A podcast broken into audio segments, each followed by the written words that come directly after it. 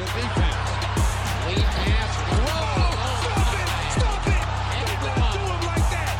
What are you doing? Iguodala to Curry, back to Iguodala, up for the layup. Oh, blocked by James. LeBron James with the. J.R. Smith! We just saw fly! You are listening to High Flyers. Hello and welcome to today's episode of High Flyers, the podcast where we talk about the players who don't get talked about. My name is Kaden Nanji, and I will be your host. And this is actually our 10th episode. And as we approach the end of the season, things are starting to heat up. As I mentioned last week, March Madness has begun. We already got a absolutely like a crazy, crazy up- upset when 16 seed FDU defeated the first seed Purdue, um, who a lot of people had winning the entire tournament. And just today, I mean, this wasn't really an upset, but Kansas State just beat my Kentucky Wildcats. So, not the best day today. Just finished watching that game, and now it's time to record this podcast. So, what are we going to talk about today? So, I'm going to start off by going over our high flyer player of the week, right? Because now we're on schedule. We finally caught up to all that. So I'm gonna get I'm gonna get to that, and then we are going to talk about the mystery player from I believe yeah it was last week too, and then today all we're gonna do is we're gonna be going through the awards because award season's coming up. We pretty much know who's gonna win those awards, and I'm just gonna go through who I think are the choices to win. They may not be the ones who win. Hopefully, I'd say about I'd say most of them. I think I have one particular is it one? Yeah, I'd say one which is kind of disputed. Uh but yeah. And then we should end with another mystery player. That's the end of the podcast. We're going for a really chill podcast. No guests this time, just me and my beautiful voice. Okay, so let's get to that. Okay, now, let's start off with our High Flyer Player of the Week awards. So, in the Eastern Conference, the High Flyer Player of the Week is Onyeka Okongwu for the second time. And so, this past week, Onyeka Okongwu averaged 17.5 points and 10.5 rebounds. So, he averaged a double double alongside one steal and one and a half blocks. And the Atlanta Hawks didn't do the have the best record. They they were one and three, but that wasn't due to Onyeka Okongwu because he had a really high plus minus when he was on the court. Um, and then we're gonna look to the West and drum roll please. The high flyer of the week is Jaden McDaniels, one of my favorite players, one of my favorite defenders. Um, he's gonna be on an all defensive team I, I give it to you next year, maybe year after, garnering the success of the Minnesota Timberwolves. But Jaden McDaniels this week had a great defensive week as well as an offensive week. He averaged 19 points per game, 4.5 rebounds, 2 assists, and 1 steal and 1 block. And how did Minnesota do? I don't think they did very well this week as well. They also went 1 and 3. And funny, the one team that they did beat was Atlanta. But Jay McDaniels, it wasn't because of him. He was playing great. And so those are the two high flyer players of the week. And let's move on to the mystery player. So, if you guys don't remember from last week, the mystery player is when I compare these two players offensively and statistically, um, just basic stats, nothing advanced or anything. And then we're gonna have kind of a discourse, or that that's not a good word. We're gonna have sort of discussion on why on why they were these players. I chose them for mystery players. So if you guys don't remember, there was player one who averaged 21.4 points per game, 2.7 rebounds, 4.2 assists, shooting 45% from the field, 38% from three, and 91% free throw. And then there's player two who averaged 21 points per game, 4.3 rebounds, 5.9 assists, shooting 43.4% from the field and 37.7% from three and 78.8% free throw. Now, if you guys want to guess who that player was, I mean, you probably had enough time to think about it now. And I'm to get I'm to I'm to let you guys know who the players are. So, the first player is Anthony Simons, and the second player is CJ McCollum. Why did I choose them? Well, it's because Portland really got rid of one for the sake of the other. And in some really funny way, I think a lot of you would say Anthony Simons just because the better shooting splits. Um, if you did say CJ McCollum, it's probably because the assist numbers are a little bit higher. But Anthony Simons has really grown into he's he's he's been really solid this season when he plays. Um, solid offensively at least, not the best defender. Also, he doesn't. It's I'm I'm kind of surprised that he averages four assists because usually I see like he gets like 23 points, zero rebounds, zero assists, but it's kind of surprising to see that he's got like he's averaging essentially 21 3 and 4 and I just wanted to bring this up because not a lot of people realize that I mean really everybody realized this but not a lot of people thought back to that trade um, that sent CJ McCollum to the Pelicans. And how it kind of upgraded An- Anthony Simon's role was that the best trade for the the the Trailblazers? I don't know. They're not the best team. But it's kind of interesting to just see the the change that just happened there and look at both the players and where they were last year and where they are now. And so yeah, that's all with that. I'll be coming up with another one at the end of this episode. Here's a little like I don't know, it's a little tidbit, I guess. That that's a terrible word, but the players are not going to be as good as last week and this week. We're going to look at like which player you can get as like a role player rather than like a complimentary star, which I would describe both these players as. Um, but yeah, let's get on to the awards. And so there's a lot of awards in the NBA. I'm going to be covering the Six Man of the Year award, Rookie of the Year award, Defense Player of the Year award, Coach of the Year award, Most Improved Player, Most Valuable Player, and then finally, I'm going to make it a little bit fun and put Clutch Player of the Year, which is a new award starting in 2023. And so let's start off with Six Man of the Year. Why? Because I just wrote it down. I'm to start off with some snubs. And the two snubs I have, one that might be surprising, they might be uh, in a lot of your top five, but one snub is Bobby Portis. Now, I love Bobby Portis, but to call him a six man, I don't really know. I when I judge someone as a six man, I say that they have to start they have to start at most 25% of the season.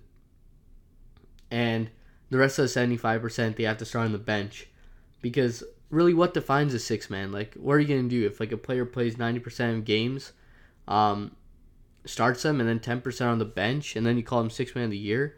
Like I know that's what they're doing to um, what's his name, Tyrese Maxey. He played he played way more games starting than on the bench, but somehow he's top five in odds to win six man of the year. I don't understand that. Um, but yeah, that's why I don't have Bobby Portis on my list because he I did the math. He played thirty percent of games, so maybe if they just put him on the bench for the rest of the season, maybe he could qualify, maybe not. And the other player is Christian Wood, who is very similar player to Bobby Portis. Also started higher than 25% margin of games. And a lot of people think that he he'd be in like six man of the year talks. He's come off the bench majority of the time but not enough really. And so let's head on to number five on my list of six man of the year.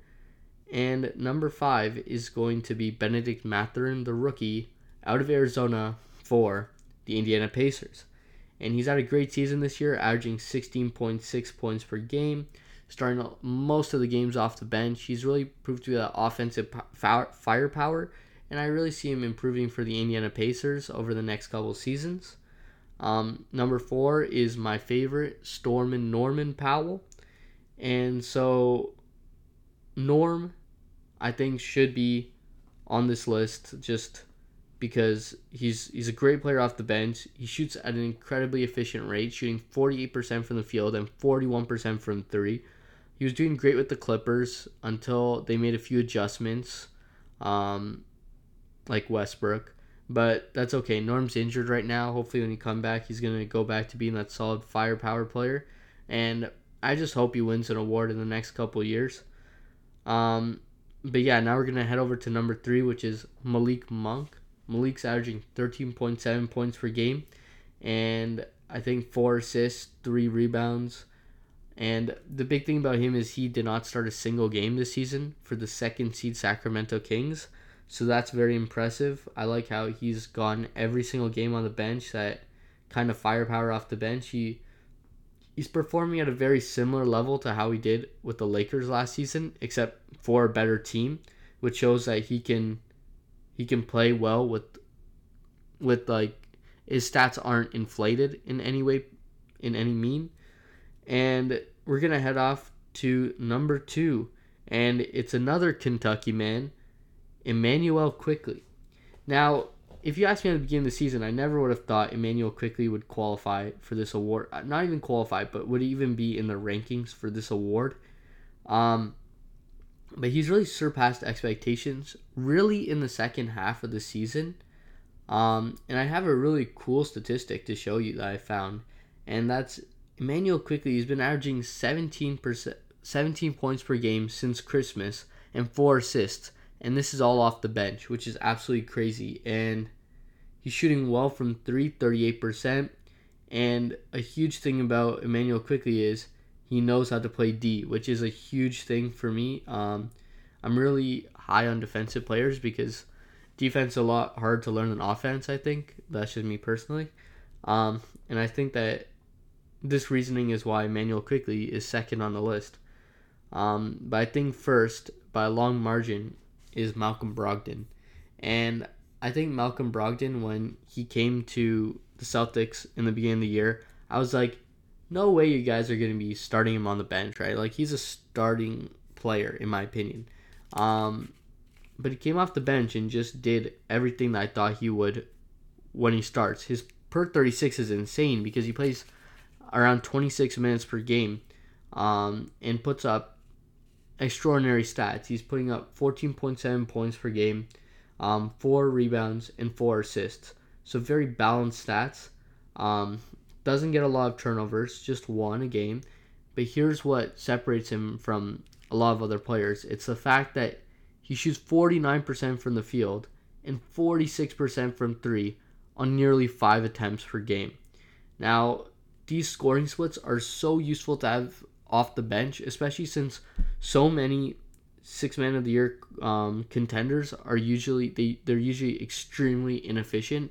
I remember Jordan Clarkson a couple years back who won. He got a lot of points, but he shot just terrible from the field.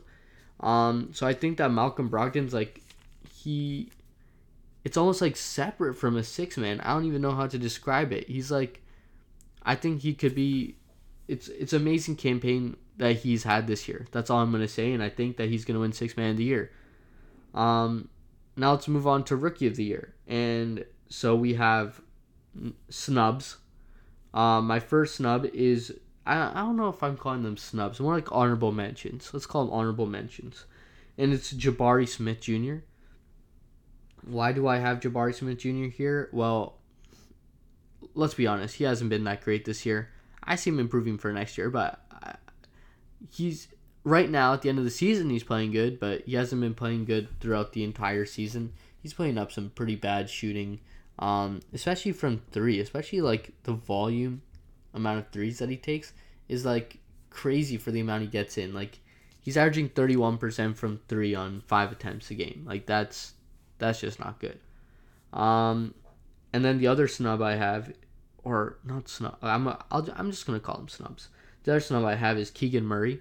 Um, he's shooting great from three this season, 41%. I just think that I expected more from him a little bit. I don't know. I think he's still a great player. Um, I think it's also because Sacramento is really trying to contend this year, which is may why he did not get that role. But he's been a good player. He shot pretty well. Um, I just don't think that he was as good as these other five players. And going to fifth on the list, I have Jaden Ivey, and this is a real argument. I don't know if Jaden Ivey or Keegan Murray deserves to make it more on this list. Jaden Ivey has a lot better stats. Um, I, I mean stats in terms of points, rebounds, assists, but his shooting splits are terrible, and he plays for a terrible team. Um, against Keegan Murray. Actually, you know what? I'm gonna switch him. I'm gonna switch. I'm gonna switch Keegan Murray for Jaden Ivey right now because the more I think about it, I think that efficiency on a good team is better than being inefficient with really inflated stats on a poor team. But I think Jaden Ivey will improve. He's one of my favorite players in this draft. Just just a great player. Um, and now that I'm thinking of it, there's another snub on this list is Jalen Duren. Um, Jalen Duren is a great player too on the Detroit Pistons, and I just don't think that he's had enough to prove himself this year. So I think we're gonna have to wait till next year. Also, there's a lot of lot of front court depth on the Pistons right now. Not not necessarily positive. It's more of a log jam. Um, they got who they got Marvin Bagley, Isaiah Stewart, James Wiseman. Keep on piling them up. I think they got to give Jalen Duren a bigger chance, though. I just think he's he's one of the youngest players in the NBA. Why not give him a chance? Um, and then we're gonna go number four on my list, which was six man of the year contender Bennedict Mathurin. Again, great player. Um, really surpassed a lot of expectations in terms of his offensive ability. He could score on all three levels pretty well.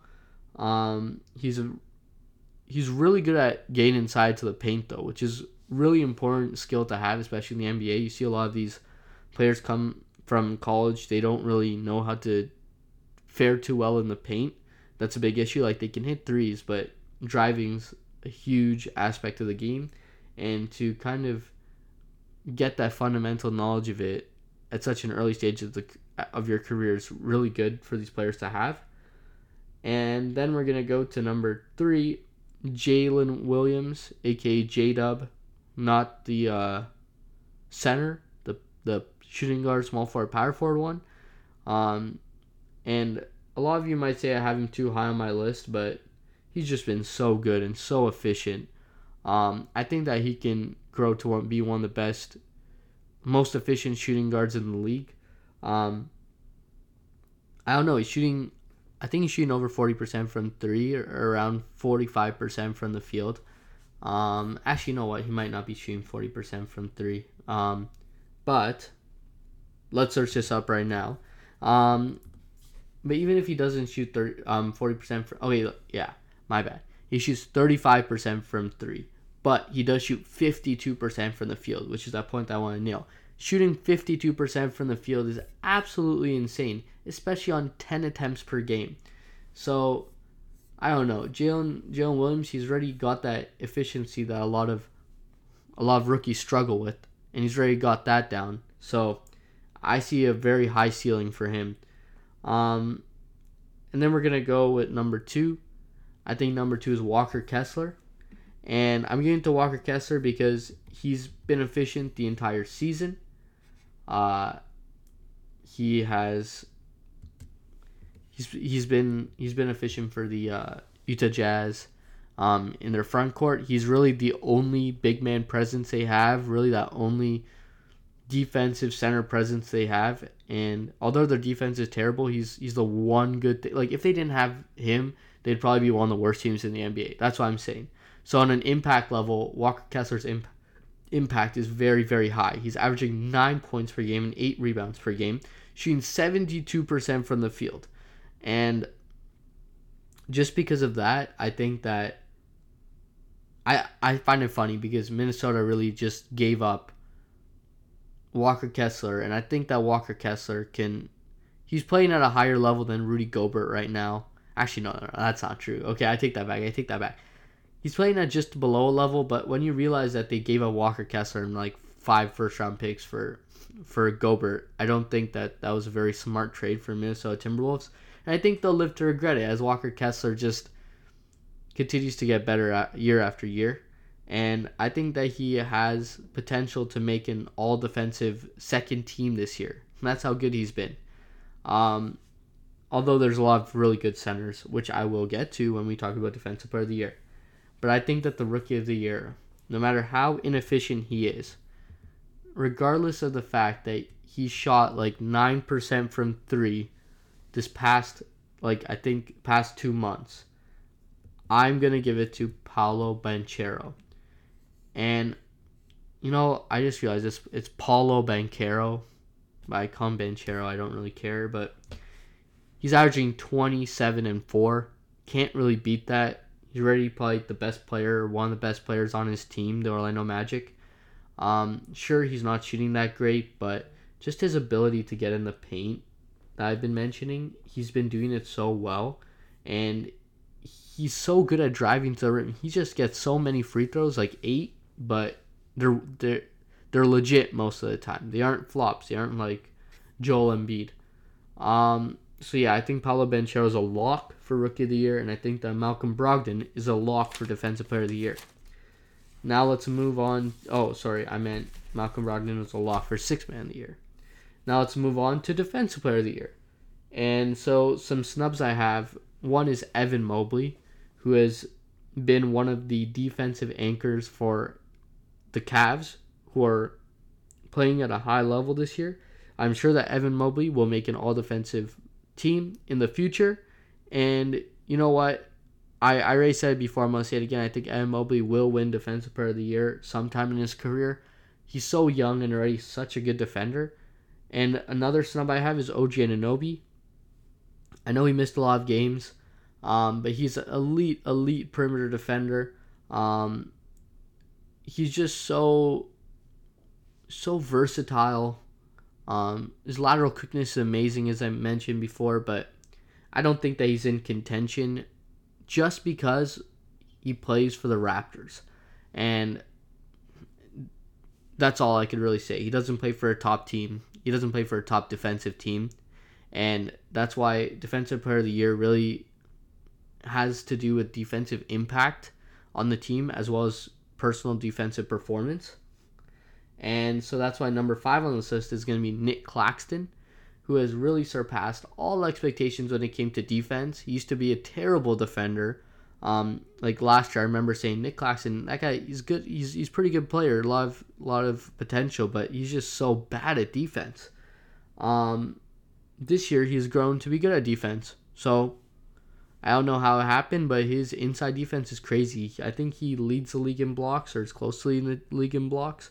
Um, he's been a great defensive presence for the Brooklyn Nets. Um, number four, Bam Adebayo, a player who recently I've been being a little bit wary of. I've been watching a lot of the Miami Heat games, and I'm like, is he really that good?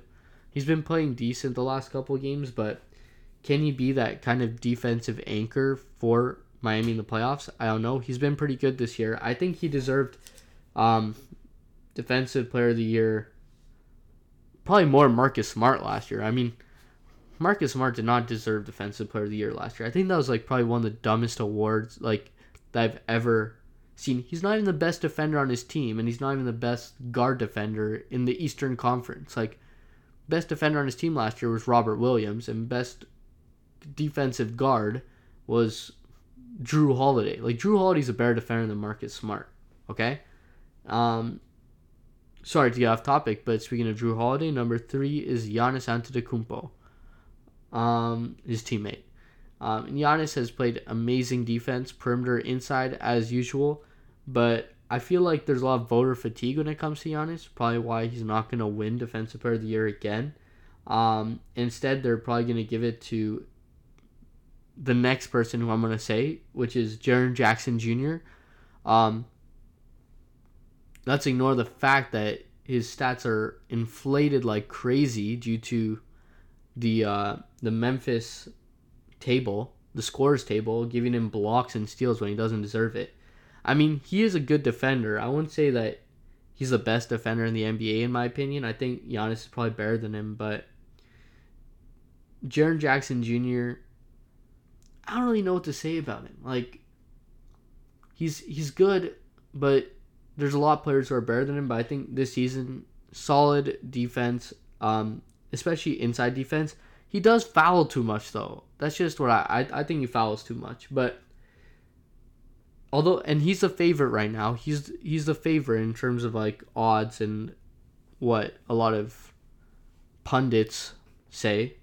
Um, analysis. I don't know why I said pundits. This ain't soccer, but I think the defensive player of the year is Brooke Lopez. He's been so good this year. He got nine blocks in a game. Um, he's been that defensive anchor for the Milwaukee Bucks. Milwaukee's defense just been formidable because of him. Um, you just can't get past Brooke Lopez. A lot of people discredit him. They just say that he's like an old man, this, that. But I think that he should be Defensive Player of the Year. I'm not sure that a lot of people would agree with me, but I think based on what I've seen, that he's the, the Defensive Player of the Year. And let's move on. We have a couple more categories left. And let's go to Coach of the Year. And let, us get some snubs. Um, one big snub I have is JB Bickerstaff. Um, the Cleveland Cavaliers really been a lot better since last season, but that's also because they have Donovan Mitchell. So I think that may have been a bigger deal than JB's coaching. They have had great fourth quarter performances. Um, they lead the fourth quarter in points scored, which is very impressive, and I, I probably should give JB some credit for that. Um, but I don't see him as a top five coach of the year candidate. Um, let's start, and another one is Mike Budenholzer, and I don't know. I don't care. People say he's a bad coach. He's so overrated. Shouldn't have won Coach of the Year before. Um, he has a good team. Look at it. You have Jrue Holiday, Giannis, Middleton, uh, Portis, Lopez. Like that's a solid team that you have. Yeah, and to like, and a lot of the time when the Bucks lose, it's because of bad coaching. It isn't even because of bad play style. Like I think with an elite coach, the Milwaukee Bucks could win the NBA championship. I still think they could win right now, but imagine if they had an actual good coach. Um, and let's go to number five on my list, which is Mark Daigneault. And he is the head coach for the Oklahoma City Thunder. And from the Thunder games which I've watched, the coaching seems pretty solid. Good rotations.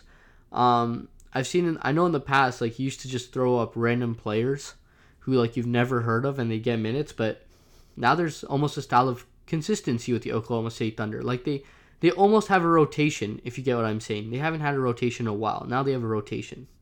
And so because of that, I'm going to give him number five on the list. Number four on the list is going to be Tom Thibodeau for his performance with the uh, New York Knicks. The Knicks have looked good this year, a lot better than the last time they made the playoffs two years ago, I believe. Um, nah, he they've looked nice, and they're I don't know. Hopefully he doesn't overplay Brunson or Randle too much, but they've looked nice. And like just rotation wise, all that is due to Tom Thibodeau. And let's go number three, another coach who I think is a little bit overrated. Uh, Mark Daniel. I mean, Mike Malone. And Mike Malone is he I mean, he's a good coach, but I don't think that he should be there. The Nuggets are one of the best teams in the league. I think that's probably the only reason why I had to put him in there. And then we're going to go number two, Joe Mazzulla. Sorry, I'm going a little bit faster because we're running a little low on time. But Joe Mazzulla, first season with the Celtics, they've a great, great rotations, great depth in the team. But number one, I think without a doubt, it's Mike Brown, who took a team that was a joke and put them as a second seed in the Western Conference, the more difficult conference, might I add. And now, in terms of most improved players. Now, I won't go on my spiel about how most improved is kind of a dumb award because I kind of saw a lot of these players improving, and I think they should give it to players who have really took a giant leap. And I'm gonna get to that in a second. But number five is a deserving one. I think is Nick Claxton. Nick Claxton has really improved since um, last season in terms of defense, as I mentioned before. Number four is Mikal Bridges, who is now I'd call him a star player on the Brooklyn Nets. And number three is Jalen Brunson, who is also a star player on the Knicks. And me personally, I think this is both situ- sorry situational, in in in so far that they were it was in this situation where they really broke out. Like I think Mikal Bridges and Jalen Brunson both had potential to play this good, um, but they just needed a new circumstance in order to play that good. So now that either on the Nets and the Knicks respectively, they are improved, I guess. And then second on the list is Shai Gilgeous-Alexander. I personally disagree with this because I've, think that Shai Gilgeous-Alexander was always a great player, and I thought that he could put up those 31 points per game. So I don't know if he'd necessarily be there, but in terms of most improved player, he should be second on the list. He's averaging 30 now. It's crazy. And then number one, without a doubt, Lauri Markkanen went from being a rotational player or like somewhat rotational player to a all-star starter, averaging 25 points per game, shooting above 50% from the field. Um, and I think that he's a lock. Now, before we get to MVP, I'd quickly like to touch on Clutch Player of the Year, which is a new award. And I think that the biggest snub here I have is Tyler Herro who's been great in the clutch this year. Uh, he's he's been he's taken a lot of that load off of Jimmy Butler. I think Jimmy's gonna get in the playoffs. Um, number five, we have DeMar DeRozan, who you put that rock in his hand at the end of the game, it's going in. Number four, Damian Lillard. I think we've all seen enough Dame time videos to know how clutch Damian Lillard is. Number three, Shai Gilgeous-Alexander, who's hit like three game winners this year, has been so clutch in in like the end of the game. But I think it's a battle between these two. And in second place, I have Jalen Brunson, who's been so clutch. He had, he was really clutch for the the Mavericks too. A lot of people might just not realize, but for the Knicks, he's just been different. But number one is a lock, and number one is De'Aaron Fox. Swipe of the Fox, the clutchest player in the NBA. I think so. You watch this guy in the clutch. The ball is going in every single time. I, am telling you, the ball will go in every single time. And now, finally, let's get to MVP before we we um, end the podcast. So the first one I have is a snub for Damian Lillard, who's played on historical season, but he plays for a terrible team, so he's not going to get any consideration. And so number five, I have Jayson Tatum. He's been solid, um, a little inconsistent, but I think that he's just done enough to garner his his way on top five for MVP. Number four is Luka Doncic, who's had a crazy offensive season. I just think that the Mavericks' performance is what kind of holds him back a little bit. Number three is Giannis Antetokounmpo, who is absolutely he's been great this season, offensively, defensively. First season averaging more than 30 points, which is crazy if you think about it. But I think that really it's about between these two. And number two, this is tough take, but Nikola Jokic is second place, I think. I don't think that you should give him three straight MVPs um, because he hasn't really done anything in the playoffs.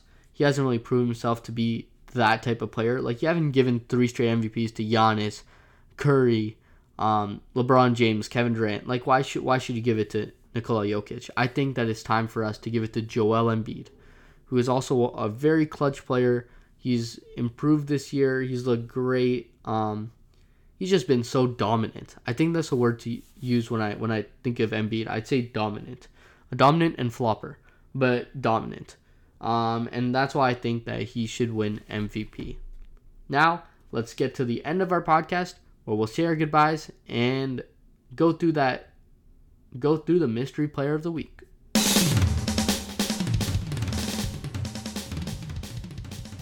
All right, all right, all right. Let's get to the final part of our podcast, which is the mystery player of the week.